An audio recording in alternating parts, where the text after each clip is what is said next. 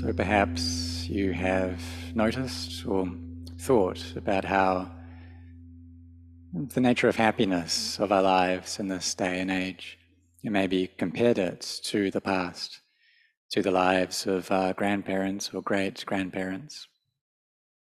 And it really seems like they had more peace and happiness back then than we do now, even though things weren't as developed as they are in this present moment.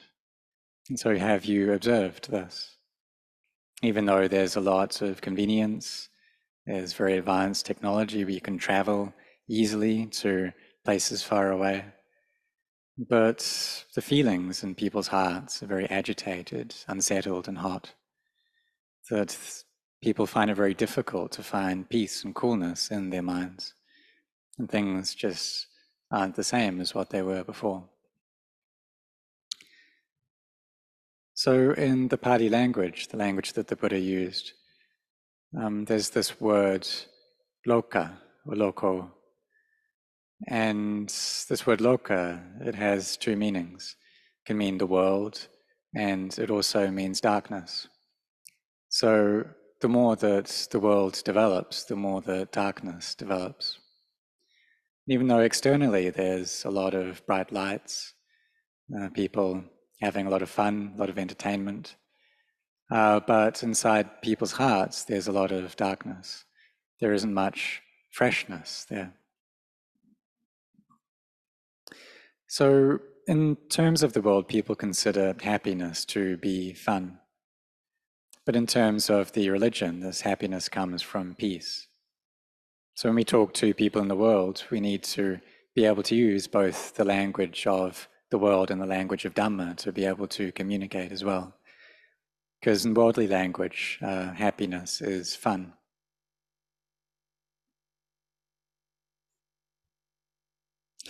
But in terms of our hearts, within ourselves, well, in the language of the Dhamma, then this happiness is peace within our hearts. Happiness that comes from entertainment and fun, that this is a temporary happiness, it doesn't last. So we see that there's a lot of difficulty and uh, suffering in the world. And this is what the Buddha saw as a bodhisattva when he was the prince, that he left the palace and he saw the four Deva Dutas, the four heavenly messages of old age, sickness, and death, and then a renunciant. And he saw just how much suffering was there and thought it would be better to leave. So, in terms of worldly happiness, this entertainment and fun that we can't compare with him, that he had three different palaces, one for each season. There was a lot of uh, servants and uh, people helping him. He also had a son and a family, but still he left that situation in order to seek out this true happiness because he knew that worldly happiness doesn't last, that it flips over between happiness and suffering, happiness and suffering. And really, the happiness is a little bit, and the suffering is a lot. So there was a time when Venerable Ajahn Chah was alive, well, while he was still alive, and um, there was um, someone who took uh, his child, his daughter, to see Ajahn Chah and said that his daughter was going to get married and so asked for a blessing for her. And so Ajahn Chah said, Well, this word, family, if you're going to build a family or build a household, then really what that means is that you're being held in that you've got this thing there which is constraining your freedom. You're being held in. And so that's using this word household um, in a wise way to be able to see into its uh, deeper meaning. If we have a lot of people, family with many members, um, it can seem like there's a lot of warmth there, but there's also a lot of deep worry there as well and concern. So we took this word household and uh, was using that in this way. So this is something that we can consider as well. So perhaps many of you have had experiences of this, maybe think that it's better to be by oneself. And the life of the lay life, that's a lot of difficulty and suffering um, all throughout the day. And there's just a bit of uh, enjoyment, pleasure that comes from it. That we want to be with good people. If we're finding a partner to be with, we want uh, someone who's very good. Know, find someone who can be our partner in cultivating Barami, kind of like our soulmate. But even if we find that, then there will be a lot of being tied down and being attached as well. So when the Buddha taught, he taught in the middle way, and he taught in a way that matched each occasion that he was teaching to. So, in one time, he said that being familiar, familiarity, is the highest uh, kind of relative. But then he also said that uh, being tied to things or having this um, attachment is the highest kind of suffering. So when the Buddha taught, he taught the middle path. So there was a time when Venerable Ajahn Anan was, as a younger monk, was practicing um, under Ajahn Chah's guidance. And he wanted to gain quick success in his practice. But then Ajahn Chah taught well, the way, this middle way, the way, straight way of practicing the Dhamma is not being involved in liking or disliking. And why is that? Well, it's because if we like something, then we become attached to the happiness of that. And then when it changes, we suffer. And maybe uh, we even don't want to be here in this world anymore.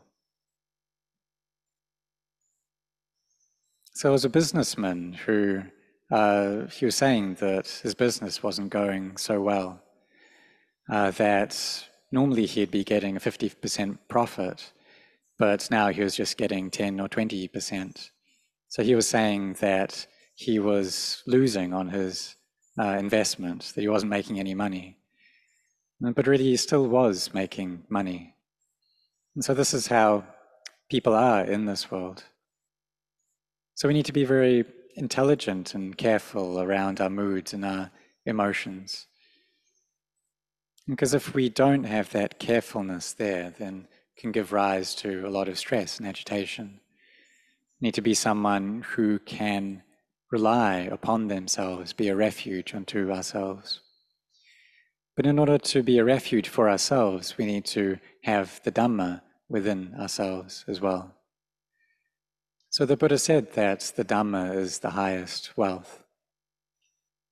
And why is that?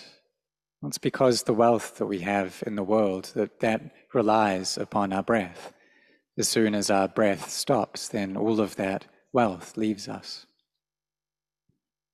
We just borrow these from these things from the world and then we have to return them to the world. Like when we're born, we're not born with any money, any wealth, any clothes, even. And when we're born, the family is very happy when they have a child that's born. But then when that person dies, then people cry. But Ajahn Chah, he said that it's right there at the same point that when we are born, we apply for death. But then when people are born, we're happy. When they pass away, we're sad and we cry. And so he said that, well, if we're going to cry at their death, then we should really be crying at their birth, because when they're born, um, they're applying for death. And the Buddha said that each life that we take is suffering. So we can take this word household again, you know, and see how we're being held in by that. And also, if we're, for those who are already in the household, um, already have a family, then we need to be in that situa- situation a way that brings happiness. That when we talk to the other members of our family, we don't just talk using our moods and emotions. We don't talk using our defilements and our conceit. There was once a layperson who went to Ajahn Chah's monastery and said and asked for some blessed water. He said that he was finding it very difficult um, in his family uh, that if, uh, he would often say uh, unpleasant things, and then other people would say difficult things to him, and then he would give rise to these moods.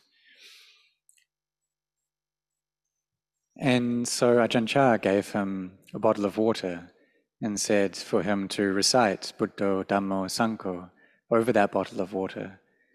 And then when someone in his family said something to him that he didn't like, then he should pour that water into his mouth but not swallow it. Just keep it there in his mouth. So he'd just be there with this mouthful of water and smiling and wouldn't be able to say anything. And then if he was just smiling back to them and not saying anything, then there wouldn't be any difficulties or problems that would result from that situation.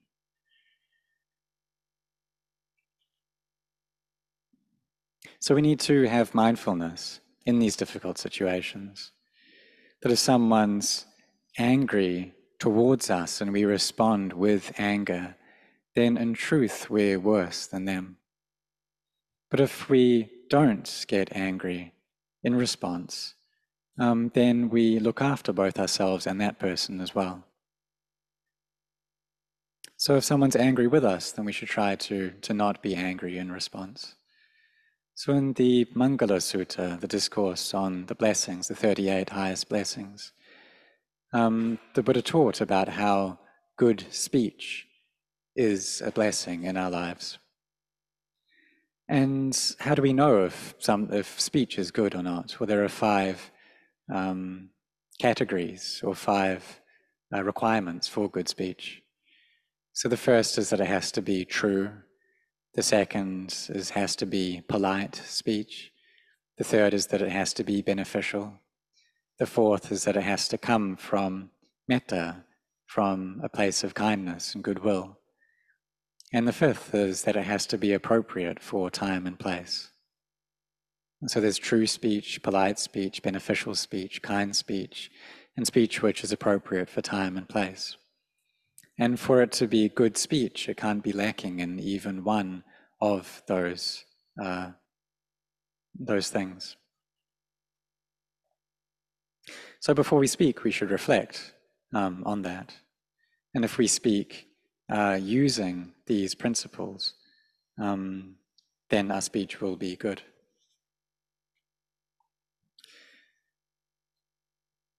And so, whatever it is that we do, we need to try and have our mindfulness there and to be contemplating the Dhamma and using the Dhamma in our actions.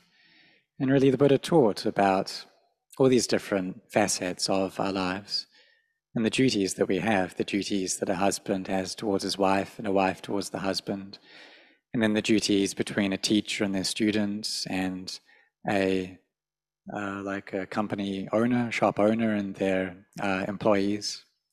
He taught about all these different facets.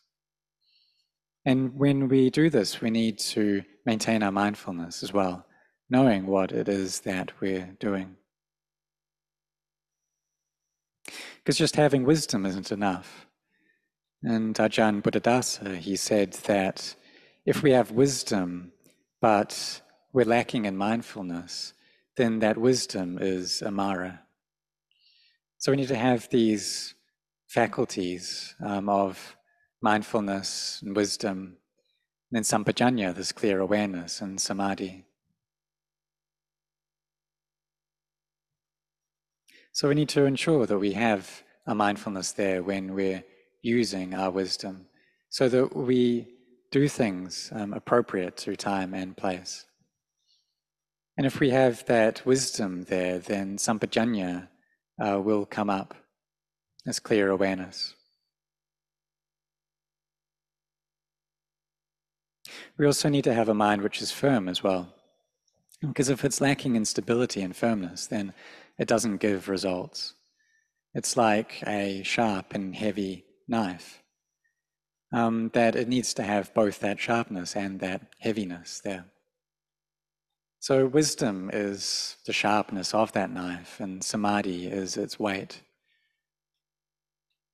But we also need mindfulness there too.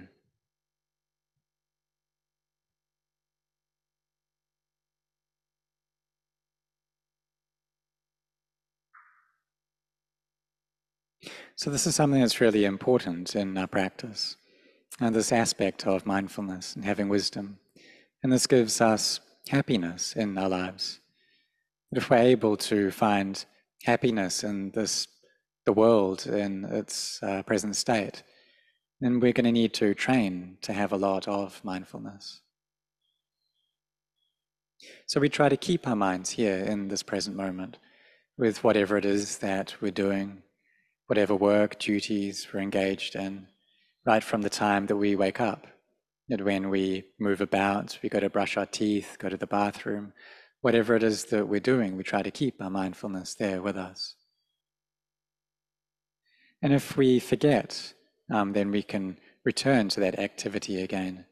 So, like if we're drinking a cup of water, but then we remember that we weren't mindful when we picked that glass up, then we put the glass down again and then pick it up mindfully again. If we've made some coffee for ourselves and we're not mindful when we pick up the coffee, then we put it down and pick it up again. So when we do this, then our mindfulness becomes constant. That initially it's just like drops of water. But as we carry on and turn that mindfulness into a steady stream, we open up the tap even more, um, then it turns into this stream of mindfulness, and this quality of sampajanya comes up as well, this clear awareness. That we're able to have mindfulness constantly in the present moment, so that it turns into the stream of mindfulness. Because the time during the space of a day that we spend chanting and meditating it's usually not a huge amount. So, having mindfulness during the day is something that's really important. And that's something that we should emphasize this mindfulness in the present moment with whatever we're doing, with our lives uh, at work and our family lives, that we need to have mindfulness there. So we have one thing is our mind, the other thing is our meditation object, and the next is mindfulness. And all of these need to come together. We need to tie all of these together. Because if we don't have these principles and foundations for our hearts, then we'll have to meet with so many different sense impressions and moods and emotions in our lives in the world. And it'll be difficult for us to find happiness in that state. So we need to cultivate mindfulness in order to find that happiness. But also, don't spend too much time engaged in worldly things as well. Because if we're out in the world a lot, then we know a lot. If we use social media a lot, then we know a lot of things. But really our hearts don't gain any true knowledge from that. So we just use these things just enough, just to be able to maybe fix some boredom that we have and then put it down, and just enough. So I'd like to say just this much for this morning, and may all of you uh, grow in the Dhamma. I hope that this talk was beneficial for you. And, uh, Nibbana Paccaya Hotu, may this be a cause for Nibbana.